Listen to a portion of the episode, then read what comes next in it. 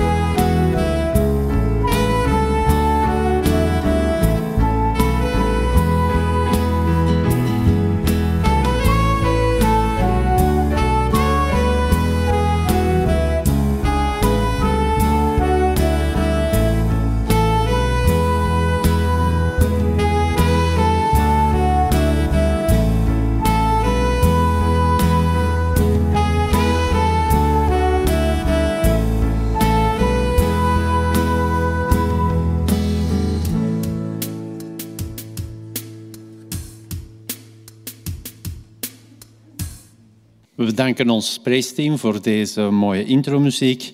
En ik wil jullie hier allemaal vanmorgen van harte welkom heten. Zowel de mensen hier in de zaal als de mensen thuis achter hun scherm. Ik hoop en ik bid dat we er samen een gezegende dienst van kunnen maken. We eten ook uiteraard Tirza van harte welkom. Die zal vandaag ons het woord brengen. En ik zie er al naar uit wat de boodschap zal zijn vandaag. We hebben een aantal kleine aankondigingen te doen. Um, zoals dat we al een aantal weken hebben aangekondigd, is de jeugd vandaag weg. Die zijn met een dertigtal, vijfentwintigtal jongeren naar de zee vertrokken, naar Nederland, Renesse om specifiek te zijn. En ze zullen daar samen de Sabbat doorbrengen. Dus ze gaan daar hopelijk toch genieten van het mooie weer, zolang ze niet verbranden. Van de zee, waar ze zich een beetje kunnen verkoelen. En uiteraard ook van elkaar en veel spelletjes spelen in het zand. We wensen hun in ieder geval allemaal een gezegende Sabbat. Vorige week hebben we smiddags, zoals toen ook aangekondigd, met een dertigtal leden onze gemeentevergadering gehad. Het was aangenaam, waren opbouwende gesprekken, vele ideeën zijn eruit gekomen. En met die ideeën gaan we volgend jaar, volgend kerkjaar om het zo uit te drukken, van start. Um, ik, er is al een mail verstuurd met het verslag van die gemeentevergadering. Voor diegenen die het nog niet gehad hebben, kunnen altijd bij mij terecht. Dan kan ik dat altijd later nog toesturen. En vanaf volgende week zullen er ook um, kopies hier liggen op papier die u kan meenemen en inzien om eventueel ook nog te lezen en eventueel zelfs opmerkingen te geven. Met hoe meer we erover discussiëren en met hoe meer mensen we ermee bezig zijn, zoveel des te beter. Volgende week start ook de jaarlijkse vakantieperiode. Dan hebben al onze studenten, al onze leerlingen, leerkrachten, hebben dan verlof van twee maanden. Dan um, en wordt ook het kerkleven een beetje op een lager pitje gezet.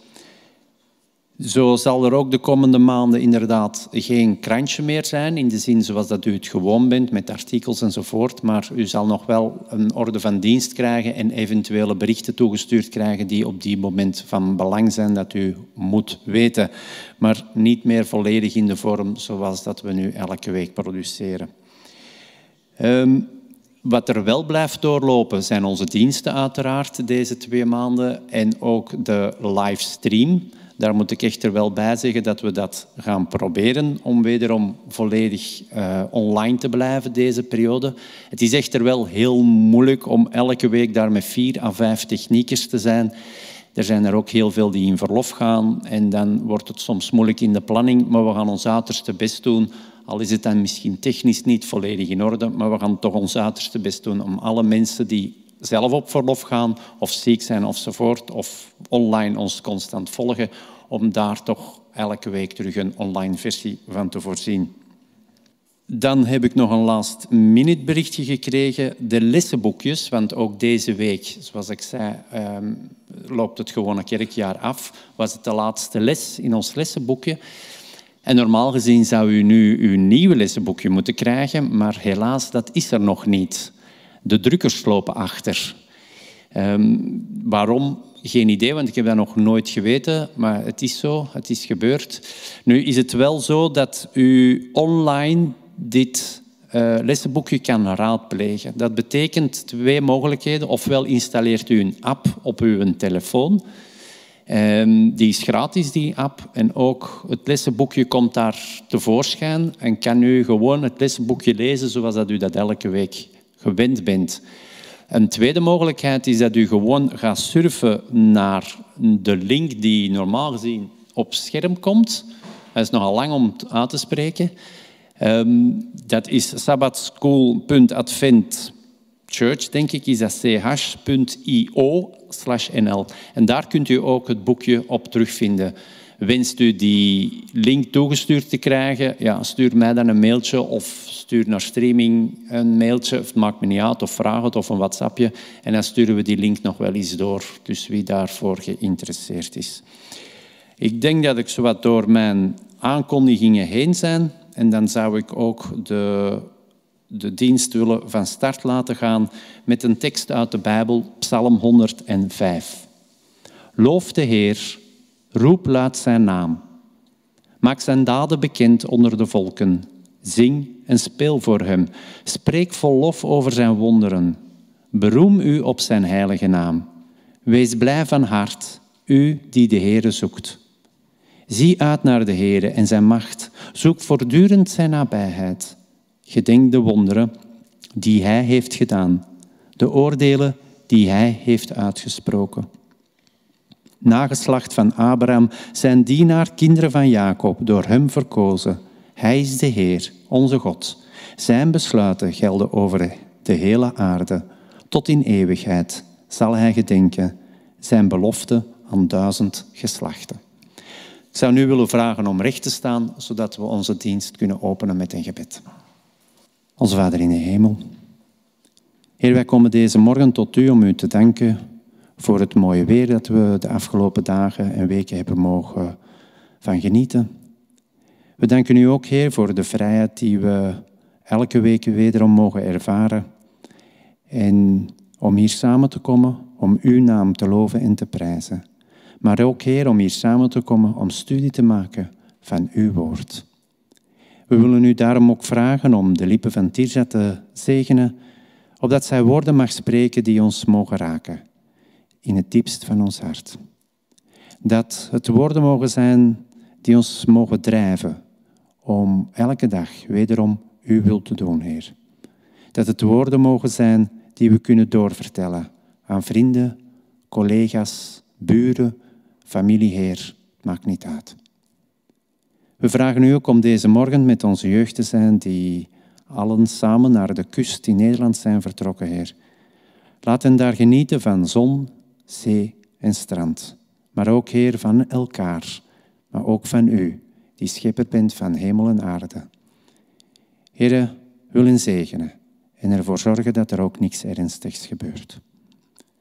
Wees ook, ehm, we zijn ook allen in gedachten bij onze zieken, bij onze ouderen vandaag die ons vaak volgen via de stream. Wil ook hen nabij zijn. Wil de zieken zo snel mogelijk wederom genezen, maar laat allen in gedachten weten dat we in gedachten bij hen zijn, Heer. Heer, wilt u ook de jeugd sterken in deze periode van examen? Het zijn de laatste loodjes die wegen meestal het zwaarst. Wil hen de nodige inzicht geven, de nodige kracht geven om door te gaan, Heer, om deze laatste loodjes ook te overbruggen. Dit alles vragen wij en danken wij u. In de naam van Jezus. Amen.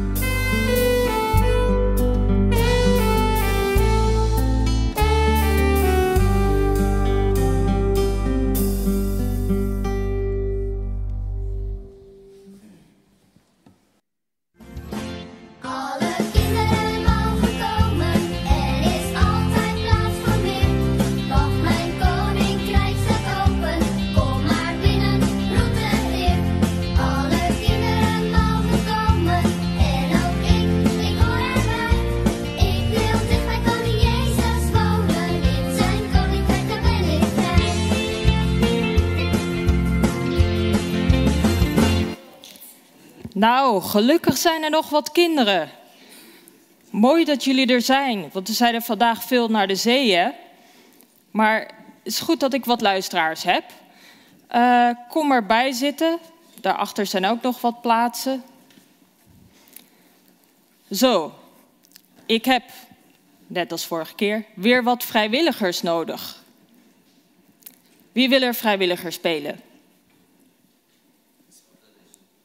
Nee? Dat is een beetje spannend, hè? Wie is er goed met ballen vangen? Jij, Wannes? Nou, goed. Mag jij als eerste hier komen staan? Nog iemand anders? Nu is jullie kans. Nee? Nou, dan mogen jullie eerst even kijken hoe dit gaat. Dus, Wannes, wat jij mag doen, is deze bal vangen. Dat is het enige wat je moet doen.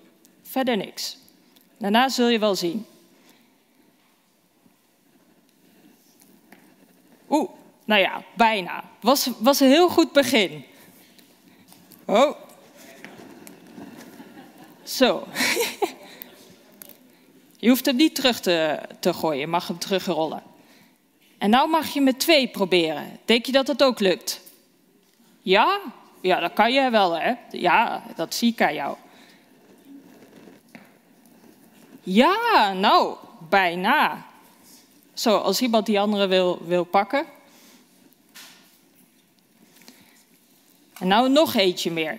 Mag je die weer aan mij geven? Lukt het zelfs met drie? Ja? We zullen het zien. nou, ik vind het wel knap hoor. En dan nog een laatste keer met vier ballen. Ja, mag ik die weer eventjes hebben? Wow. Altijd handig, veel dingen in je handen hebben. Zo. Oké, gaan we nog één keer. Probeer maar met vier. nou, dat wordt al helemaal uh, lastig. Ja, dankjewel. Ik denk de volwassenen dat te kunnen. Vier ballen opvangen. Is er iemand die dat durft uh, te proberen? Helemaal niemand? oh, ja, kom maar Omar. Ja, ik heb een vrijwilliger, geweldig. Wil je de oefenrondje? Oké, ja. Nou, dan beginnen we eerst met één. Ja, dan uh, blijft het een beetje behapbaar. Ja, goed zo. Kijk, ja, heel goed. Je mag klappen. En nu twee.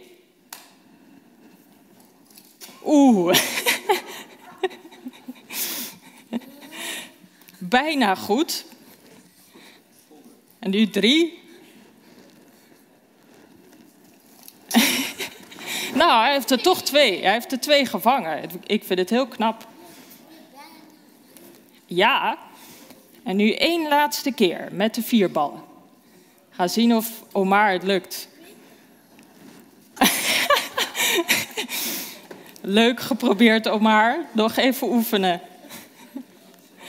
Ja, goed zo. Dan leggen we die weer opzij.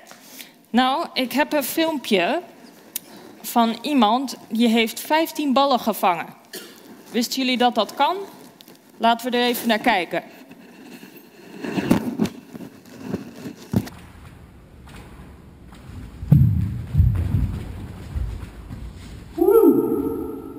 Is dat 15? Ja.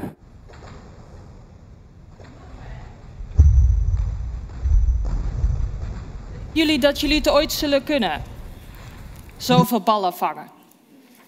Nee, ik ook niet. Dat is veel te lastig, veel te veel energie. En ik kan dan niet eens jong leren. Doet iemand dat hier, jong leren? Nee? Ja, ze kunnen nog steeds leren, ja. Nou, en waarom neem ik dit voorbeeld? Hebben jullie ouders wel eens gezegd van, oh, ik ben zo druk? Of zijn jullie zelf wel eens druk geweest? Ja? Ja, jij kijkt al naar je moeder, Nathalie. Die is, ja, Nathalie is soms ook heel druk.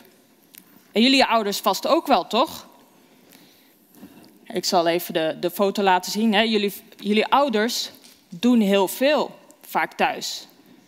De was, koken. En dan moeten ze ook nog werken.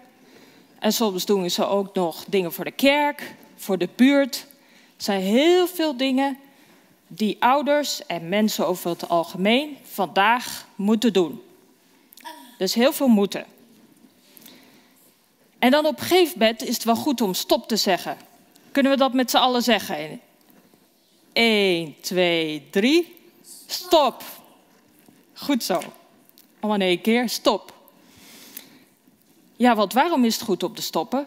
Even een rustpauze nemen. En weten jullie dat God ook een rustpauze nam? Zullen we daarover lezen? Ja? Nou, komt op het scherm. Exodus 20, vers 8 tot 11. Durft iemand dat te lezen of zal ik het lezen? Zal ik het lezen? Daar gaan we. Er staat vierde sabbat, want het is een bijzondere dag.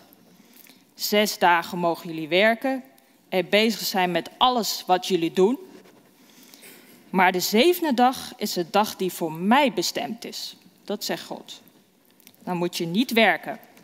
Ook je zoon, je dochter, je slaaf, je slavin, hè, mensen die bij anderen in dienst waren, die mochten ook niet werken. En zelfs je dieren mogen niet voor je werken. En ook de vreemdelingen, dus de andere mensen die in de steden wonen, mogen ook niet werken. Ik heb in zes dagen de hemel en de aarde gemaakt en de zee met alles wat daarin is. Maar ik rust op de zevende dag. Daarom heb ik de zevende dag gezegend.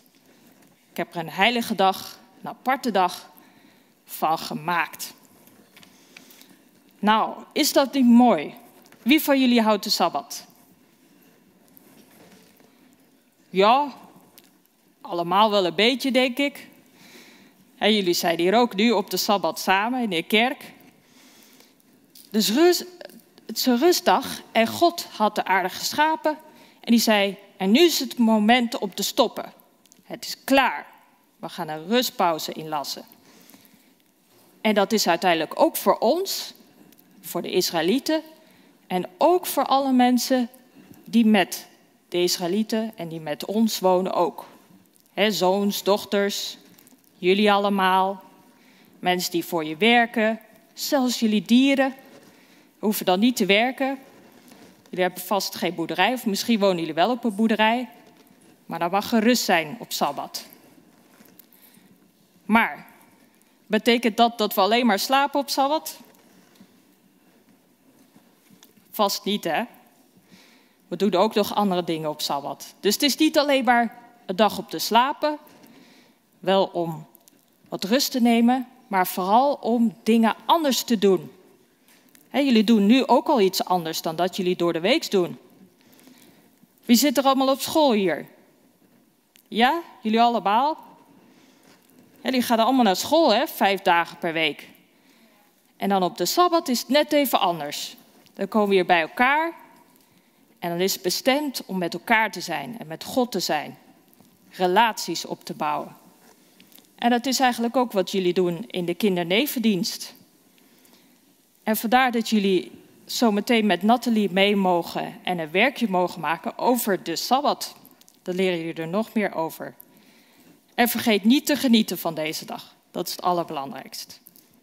Bedankt voor jullie aandacht.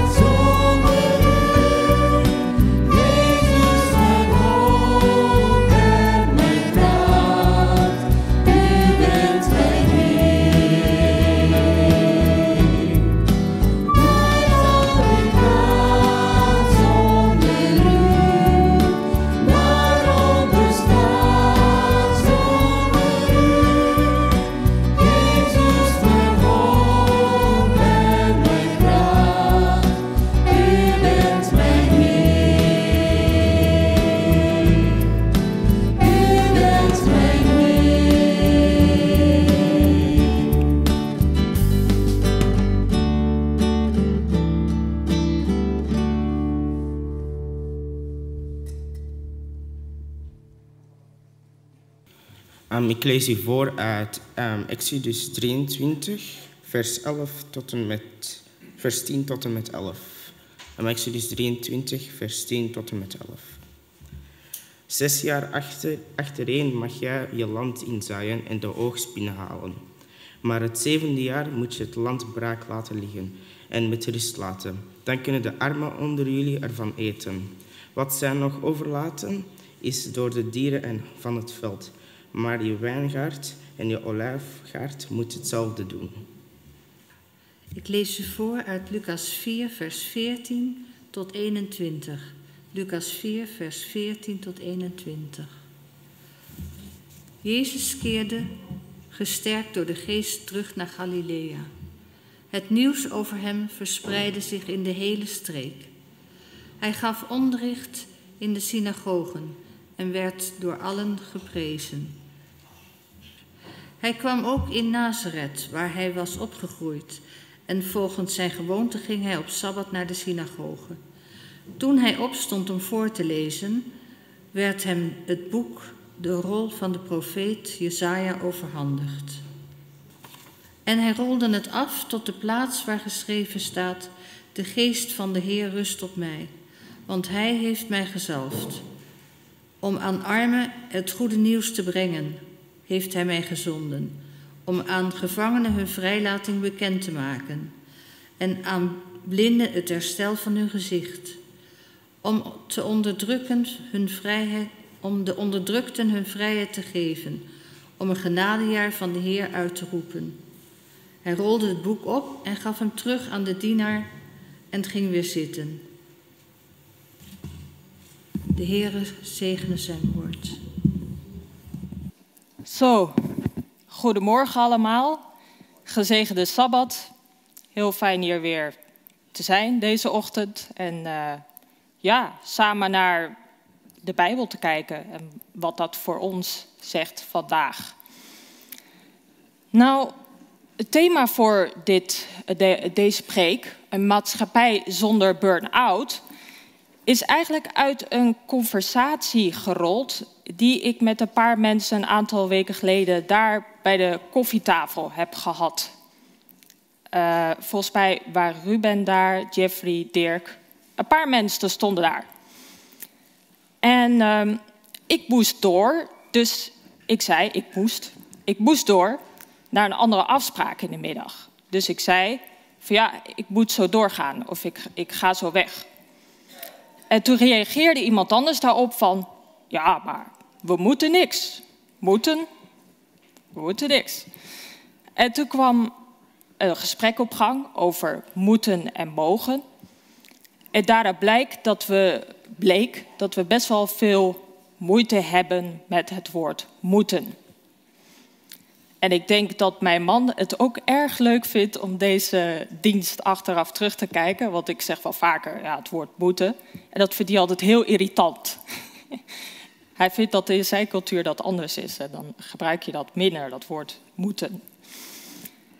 En ik luisterde laatst ook naar een podcast waarin iemand zei: Ik vind moeten een eng woord. Nou,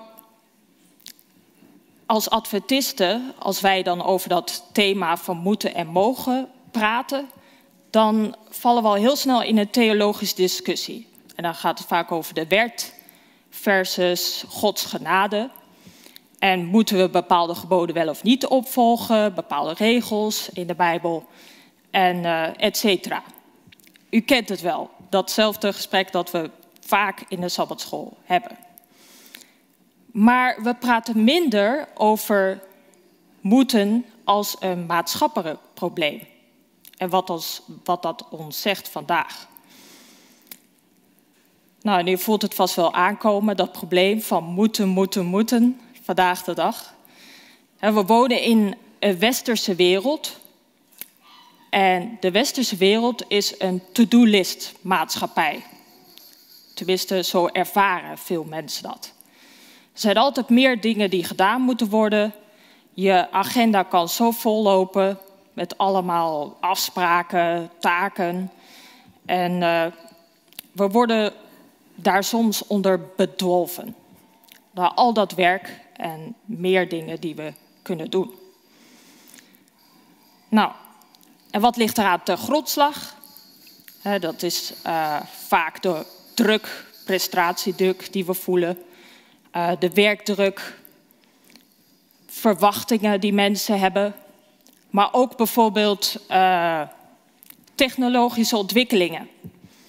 Sociale media heeft heel veel veranderd en daardoor krijgen we heel veel informatie tegelijkertijd binnen.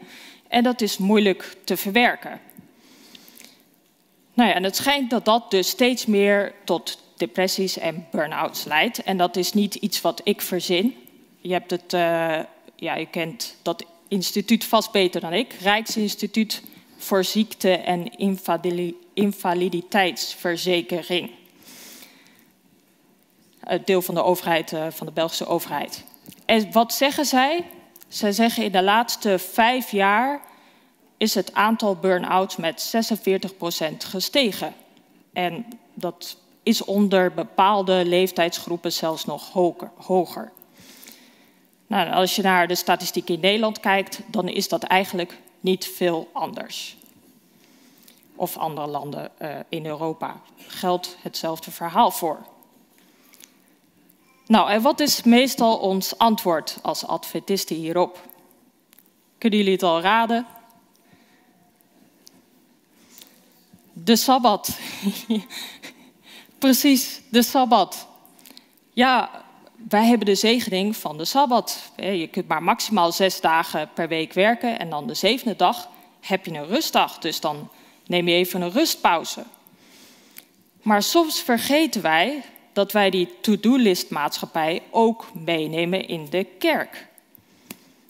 We hebben hele mooie diensten hier, maar er zijn altijd elke week weer mensen die de streaming moeten opzetten, eh, ja, het geluid moeten doen, ehm, zingen, preken, studies, noem het maar op. En dat kan zich ook ophopen op de schouders van een paar mensen. En dan wordt het meer en meer. En dat kan uiteindelijk ook uh, leiden tot vermoeidheid onder mensen. Misschien zelfs burn-out. Nou, en er is een um, Vlaamse psychoanalist. Ik weet niet of u hem kent. Paul Verhagen. Hij is deel van de Universiteit uh, van Gent. En wat zegt hij? Ja, dat toegenomen aantal depressies en uh, burn-outs, dat komt door toegenomen stress in de maatschappij. Nou, dat klinkt misschien niet uh, heel verwonderlijk. We kunnen dat wel een beetje voelen, dat er veel meer stress is dan vroeger. Meer moeten, moeten, moeten. En hij zegt dat ligt, het probleem ligt voornamelijk bij de prestatiedruk. Dus we moeten steeds meer excelleren, moeten dingen steeds beter doen. En dat komt ook door het individualisme. Individu, die, alles is maakbaar. Dus het individu moet hard werken om succes te behalen. En als je faalt, ja, dan is dat ook je eigen schuld. De identiteit wordt niet meer uit de groep gehaald. En hier is een quote van Margaret Thatcher. Um, ik kan even bekijken. Zij heeft gezegd: There's no such thing as society. There are individual men and women and there are families. Wat ze dus zegt, er is geen maatschappij meer. Er zijn alleen individuele mannen en vrouwen. En dan bungelt families daar nog een beetje aan. Wat wil ze daarmee zeggen? Het draait nu om het individu. En dat is al een tijd geleden, maar dat geldt nog steeds. Nou, dan is natuurlijk de vraag: hoe ziet de maatschappij volgens God ideaal eruit? Hoe denkt God daar nou over? Wat vindt God belangrijk? Dat is een vraag die we zouden moeten stellen. Daarbij wil ik een beetje verder kijken dan enkel de sabbat, waar we het vaak over hebben. want zoals ik heb gezegd, is dat niet altijd voor iedereen een blijvende oplossing. Heeft u wel eens gehoord van het Bijbelse Sabbatsjaar? Ja? Heeft wel gehoord van het Sabbatsjaar? Als u er niet heeft, van heeft gehoord, dan heeft u vast wel van sabbaticals gehoord. Dat schijnt een populair iets te zijn in deze maatschappij. Mensen die een paar maanden of een jaar of zelfs langer de tijd nemen om er even tussenuit te gaan, niet te werken. En dan verwezenlijken ze een project uh, die ze al lang in gedachten hadden. Of dan gaan ze eigenlijk reizen. Iets doen wat ze leuk vinden. Maar dat is niet helemaal het soort van sabbatical waar de Bijbel het over heeft. En om te begrijpen wat daar bedoeld wordt, kunnen we nog even een keer Exodus 23 lezen. Ik heb hem hier op het scherm gezet. En Exodus 23 is dus deel van uh, een serie hoofdstukken waarbij uh, bij de Sinaï was en God leefregels aan zijn volk meegaf. En dit was er één van. Zes jaar achtereen mag je land inzaaien en de oogst binnenhalen. Maar het zevende jaar moet je het land braak laten liggen en het met rust laten. Dan kunnen de armen onder jullie ervan eten. Wat zij nog overlaten is voor de dieren van het veld. Met je wijngaard en je olijfgaard moet je hetzelfde doen.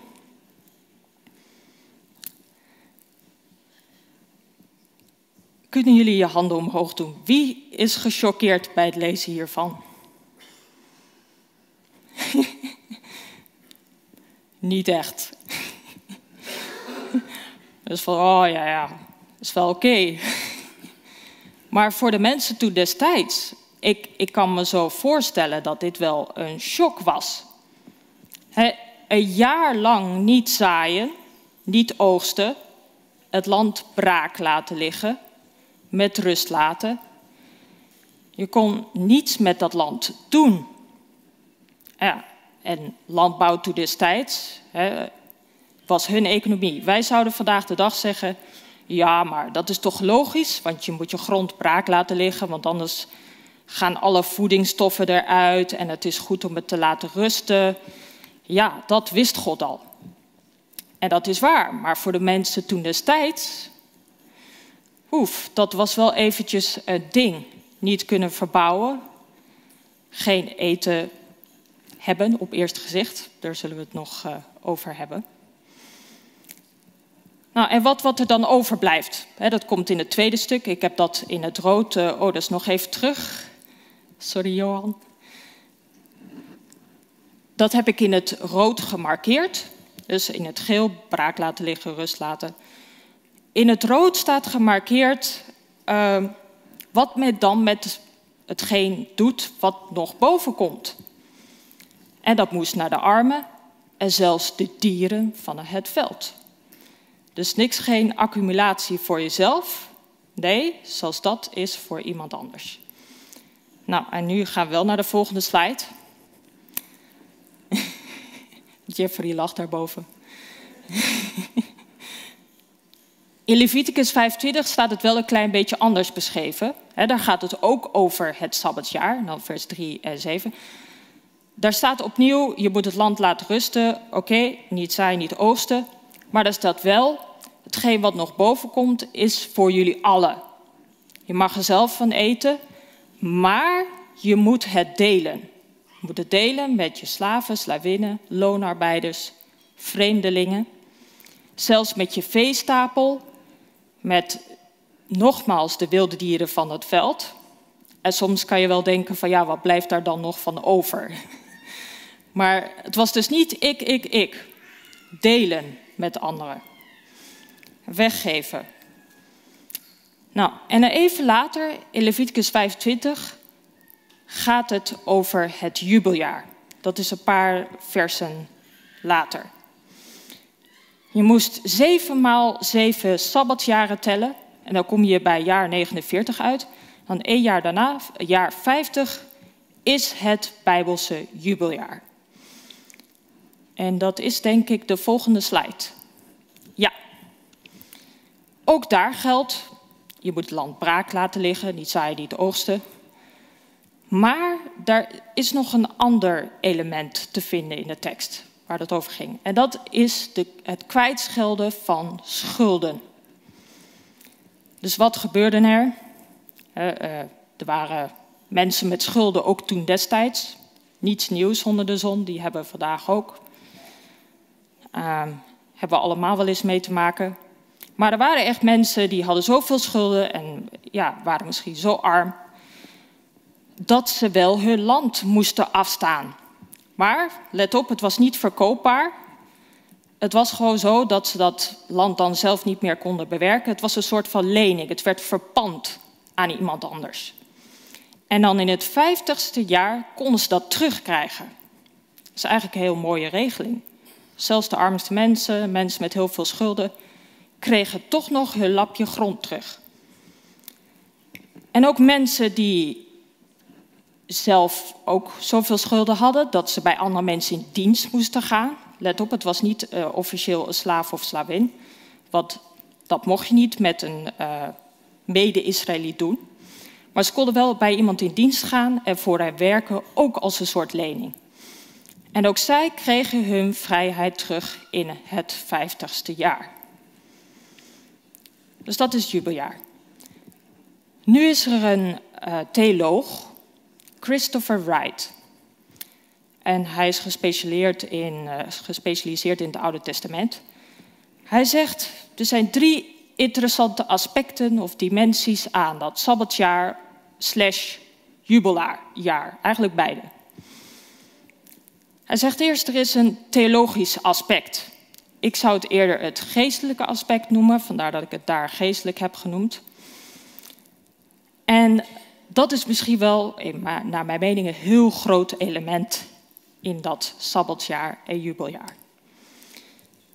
Want je kon eigenlijk niet anders dan God volledig vertrouwen. Je had niets in eigen handen gedurende dat jaar.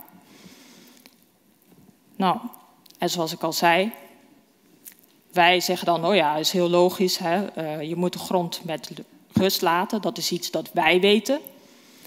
Maar die mensen toen destijds, die wisten wat anders. De Israëlieten wisten iets misschien nog wel belangrijker. En wat zij wisten, is dat God het, of het land van God is en tijd is van God. Dus land is van God en tijd is van God. Dat wil zeggen, ze hadden zelf dus niet alles in de hand. En God is uiteindelijk degene die het land bezit, dus uiteindelijk niemand is een landbezitter, want God is dat. Nou, en dan kunnen wij uh, denken van ja, het klinkt wel een beetje autoritair. God die bepaalt dan alles wat er met dat land gebeurt. En uh, hoe ging dat dan? Maar als je kijkt naar de tekst, dan zie je eigenlijk vooral dat het een hele grote verantwoordelijkheid voor God was. En ik zou even met jullie kunnen lezen uit uh, dat is Leviticus 25, dan vers 20 tot 22. Ik heb het niet in de PowerPoint staan. Daar staat: En mochten jullie je afvragen waarvan je het zevende jaar moet leven als je niet mag zaaien en oogsten, bedenk dan dat ik jullie het zesde jaar zal zegenen met een oogst, die voor drie jaar toereikend is, zodat je het achtste jaar weer kunt zaaien en tot in het negende jaar kunt leven van de oude oogst totdat je dat jaar de oogst kunt binnenhalen. Dus God zou oogst voorzien voor drie hele jaren. Nou, en dat vraagt om vertrouwen. Dat vraagt om overgave. Niet de controle willen hebben, niet de touwtjes in handen willen hebben. Of in het kort loslaten. Nou, dan was er ook nog een economische dimensie. En die zal ons verbazen, want dat is de dimensie van gelijkheid. Wie had verwacht dat oud-testamentische. Oh, nog eentje terug? Ja. Dat oud-testamentische maatschappijen ook gelijk konden zijn. Meestal denken wij, oh ja, onze maatschappij is veel socialer, we hebben een goed sociaal systeem. Dat hadden ze toen niet. Maar als je nadenkt over het doel van voornamelijk het jubeljaar ook, dan was dat eigenlijk dat niet alle bezittingen, alle middelen en al het land in handen van een paar rijke mensen zou komen. Dus niet alle welvaart voor een paar en de rest niks. Nee, Men kwam juist op voor de families, de kleinste eenheden in de maatschappij. Nou, dan komen we ook bij de sociale dimensie. Sociaal is dus al uh, vooral dat jubeljaar de zorg voor families. Maar daarnaast zien we ook in het sabbatsjaar zorg voor de ander. Iedereen buiten de familie. Zorg voor de armen. Zorg voor de mensen om je heen. Slaven, slavinnen. Arbeiders. De vreemdelingen in je stad. Zorg voor hen allemaal. En ook de schepping. Dat wordt ook genoemd. De wilde dieren in het veld en je eigen veestapel. Dus als ik dan uh, alles in twee woorden zou moeten samenvatten, alle drie de dimensies, dan zou ik, zou ik zeggen: het gaat om loslaten en zorg dragen. Zorgen voor elkaar. Nou, en dan komen we weer bij uh, Paul Verhagen. Op een gegeven moment houdt hij een interview en uh, dan heeft hij het over te hoge cortisolgehaltes in het bloed van mensen. En cortisol is een bepaald soort hormoon die een invloed heeft op je afweersysteem, uh, bloeddruk, op je cholesterolgehalte, al die, die verschillende dingen. En hij zegt, ja, er zijn steeds meer mensen die met hoge cortisolgehaltes en dus te veel stress in de maatschappij rondlopen.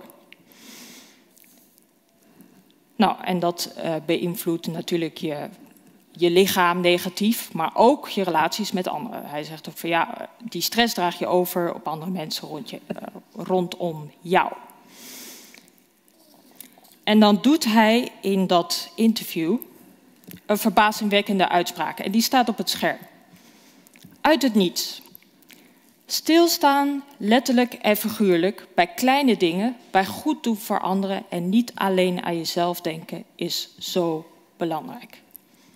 Dat is wat hij zegt na die hele discussie over cortisolgehaltes. En toen ik dat zo las, was ik wel een beetje verbaasd, want ik dacht, uh, oké, okay, uh, maar sommige, veel mensen met een burn-out zijn juist mensen ook die veel geven aan anderen. Het zijn niet alleen maar mensen die prestaties willen verrichten hogerop willen komen. Het zijn juist mensen die hard werken. Uh, bijvoorbeeld een beroep waarbij burn-out veel voorkomt, is sociaal, wer sociaal werker. Omdat ze veel geven. Maar als je dan kijkt naar de, het interview over het algemeen, dan begin je het wel te begrijpen. Saput is namelijk het systeem van de maatschappij in zijn algeheelheid daar zit het probleem. dus nogmaals dat individualisme. De druk die er ligt, werkdruk, het excelleren, moet altijd beter. En daardoor ga je ook bijvoorbeeld afhangen van slechts een paar mensen qua zorg. Terwijl anderen daarop meeliften. En dus raakt het uit balans. En zo krijg je steeds meer mensen die overwerkt laten. Overwerkt zijn. Dus eigenlijk wat Paul wil zeggen,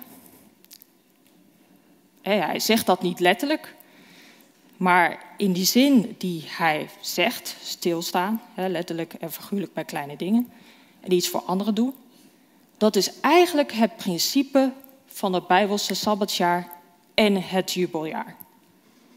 Loslaten en zorg dragen voor elkaar. Pauze inlassen wat doen we nu eigenlijk? En is dit wel belangrijk wat we aan het doen zijn? Nou, in de schriftlezing hebben we nog een tekst naar voren gehaald. Lucas 4. Lucas 4, vers 16 tot en met 21. Ja, staat op het scherm. En misschien om een stukje daarvan nog te lezen, dus Jezus kwam in Nazareth, waar hij was opgegroeid. En daar las hij voor in de synagoge. En hij opende het boekrol van Jesaja en rolde hem af op de plaats waar geschreven staat: De geest van de Heer rust op mij. Want hij heeft mij gezalfd om aan de armen het goede nieuws te brengen, heeft hij mij gezonden. Om aan gevangenen hun vrijlating bekend te maken en aan blinden het herstel van hun zicht, om onderdrukte hun vrijheid te geven, om een genadejaar van de Heer uit te roepen. En op het laatste in vers 21 staat: Vandaag hebben jullie deze schrifttekst in vervulling horen gaan. Nou, het staat er niet letterlijk, hè, jubeljaar, maar dit gaat wel over het jubeljaar. Dus Jezus gebruikt hier een tekst uit het Oude Testament waar die elementen van dat jubeljaar in staan. En dat is Jesaja 61. Jullie kunnen het nalezen, eerst twee versen. Want wat zegt Jezus daar? Om een genadejaar van de Heer uit te roepen. Genadejaar houdt verband met het jubeljaar. En dan noemt hij eigenlijk alle elementen op die het karakter van Jezus' missie beschrijven. Het goede nieuws brengen aan de armen, gevangenen vrijlating uh, bekend te maken, blinden het herstel van hun zicht geven en onderdrukten hun vrijheid teruggeven. mooie is dat dit Jezus' missie was. Nou, en als christenen geven daar ook vaak uh, geestelijke elementen aan. We zeggen van ja, Jezus heeft zelf dat jubeljaar ook verwezenlijkt. Of hij leefde dat. Want hij heeft ook, net als toen schulden werden kwijtgescholden, heeft hij ook onze schulden kwijtgescholden. Maar het was ook letterlijk zijn missie, al deze elementen. En afhankelijkheid van God. Het is misschien wel mooi om daar Lucas 9 bij te halen. We gaan het niet helemaal lezen. Maar wat gebeurt er in Lucas 9 in de eerste hoofdstukken? Daar zendt Jezus zijn leerlingen uit. En zegt hij, ja, jullie moeten hetzelfde gaan doen. Het goede nieuws verkondigen, mensen genezen, um, demonen uitdrijven, staat er ook. En mensen onderrichten. Dus alles wat ook deel was van Jezus' missie. Maar dan zegt hij, maar je moet wel afhankelijk zijn, zijn van God. Want je mag geen reistas meenemen, geen brood, geen geldbuidel, niks. Helemaal niks. En dat is wel uh, behoorlijk radicaal. Dus Jezus' missie bestond eigenlijk ook uit loslaten en zorg dragen. Nou, dan denken jullie misschien bij jezelf nu van... Leuk, Teersa. Zo'n maatschappij zonder burn-out uh, klinkt nogal utopisch. Ja, moeten we nou met z'n allen gaan loslaten en zorg dragen en dan komt het allemaal wel goed? Moeten we zelfs sabbaticals opnemen, uh, buurtactiviteiten gaan organiseren? Zou heel mooi zijn hoor, als jullie dat doen. Zeker. Maar het is natuurlijk het geval dat je de maatschappij niet helemaal kan veranderen.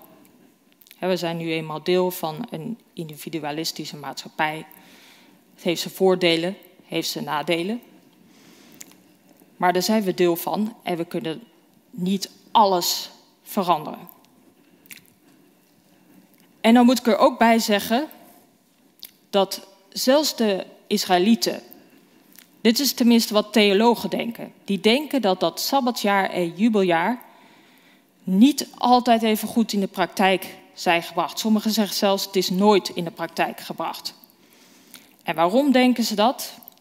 Ze denken dat omdat er eigenlijk geen praktische voorbeelden in het Oude Testament en het Nieuwe Testament zijn te vinden van hoe dat in de praktijk werd gebracht.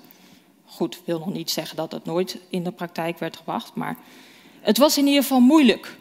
En ik kan me voorstellen dat ook voor mensen die een stuk grond gebruikten, bezaten, of uh, die mensen in hun dienst hadden, dat dat moeilijk was om deel te nemen aan zo'n sabbatjaar of een jubeljaar.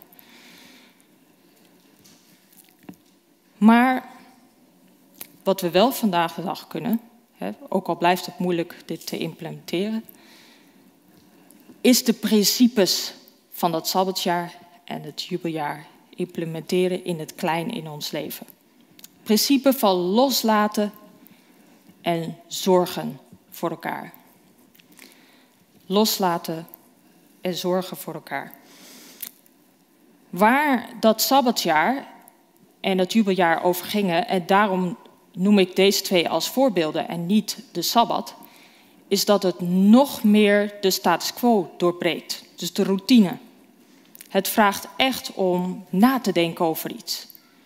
Na te denken, waar zijn we nu eigenlijk mee bezig? Wat is belangrijk? Wie is God en hoe afhankelijk zijn we van Hem? En met die pauze moet je eigenlijk wel veranderen en rollen naar een nieuw begin. Je hebt eigenlijk geen keuze als je deelneemt aan zo'n sabbatjaar of een jubeljaar. En uiteindelijk komt het neer, eigenlijk net als de sabbat, relaties met mensen, met God en zelfs de schepping.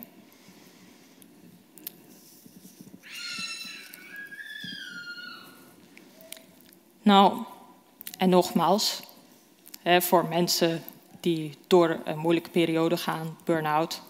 Het wil niet zeggen dat ja, wij dezelfde idealen als maatschappij nastreven. We zijn nu eenmaal deel van de maatschappij.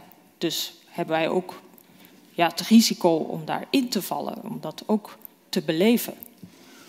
Maar als we toch ons kleine steentje kunnen bijdragen in dat systeem en kunnen loslaten en zorg dragen voor elkaar, dan kunnen we een klein verschil maken. En dat is mijn wens en mijn boodschap voor u deze ochtend. Hartelijk dank. Dan geeft iemand al het goede voorbeeld. We gaan staan met elkaar en een lied zingen.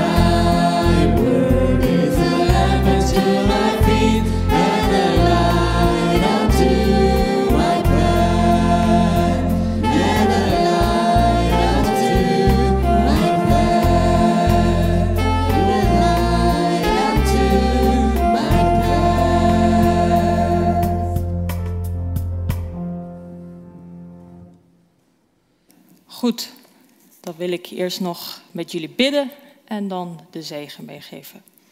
Laten we bidden. Onze lieve Vader, Heer, wat fijn zo samen te zijn hier. in uw kerk, als uw kerk.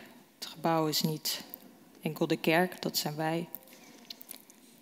Om uw liefde te voelen en te ervaren. En Heer, het is niet altijd makkelijk om deel te zijn van de maatschappij waar we in leven. Het heeft hele mooie kanten, maar het kan er ook zwaar zijn voor sommigen. We kunnen stress ervaren, zoals burn-out, depressie. Het zijn allemaal dingen die deel zijn van het leven hier. Maar Heer, we zijn zo dankbaar voor die mooie woorden uit de Bijbel en alles wat we kunnen leren en nog steeds relevant is voor ons.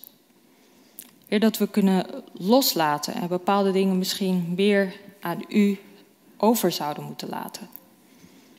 Vertrouwen op U, dat U ons leven leidt. En ook dat we begrijpen dat zorg dragen voor elkaar niet allemaal voor onszelf of alleen doen, maar dat we er voor elkaar zijn. Dat we deel zijn van een gemeenschap en uiteindelijk is dat ook wat de kerk is. De kerk hoort te zijn. Heer, we weten ook dat u ons leidt daarin en dat we blijven leren, kleine stapjes nemen. En daar zijn we u dankbaar voor. Heer, en ik wil nogmaals bidden voor iedereen die hier vandaag niet kon zijn. Ook mensen die door een moeilijke periode gaan. En er zijn veel namen die we kunnen noemen. Ik wil in ieder geval even Petra noemen op dit moment. Die een operatie heeft ondergaan deze week. En het was nogal zwaar. We zijn ook dankbaar dat het iets beter gaat, Heer. Wilt u haar bijstaan en kracht geven. En de Heer, wilt u ook de rest van de Sabbat een mooie Sabbat maken. Dat we dat met elkaar en ook met uw schepping mogen beleven. Heer, we genieten van de zon en van de natuur. Heer, we prijzen uw naam en danken u. Amen. Goed. De mooie priestelijke zegen uit nummer 6 meegeven. Hoopvolle woorden, heel bekend, maar ze blijven me altijd raken. De Heer zei tegen Mozes op dat moment: Zeg tegen Aaron en zijn zonen dat zij de Israëlieten met deze woorden moeten zegenen. Mogen de Heer u beschermen, zegenen en u beschermen. Mogen de Heer het licht van zijn gelaat over u toeschijnen en u genadig zijn. Mogen de Heer u zijn gelaat toewenden en u vrede geven. Amen.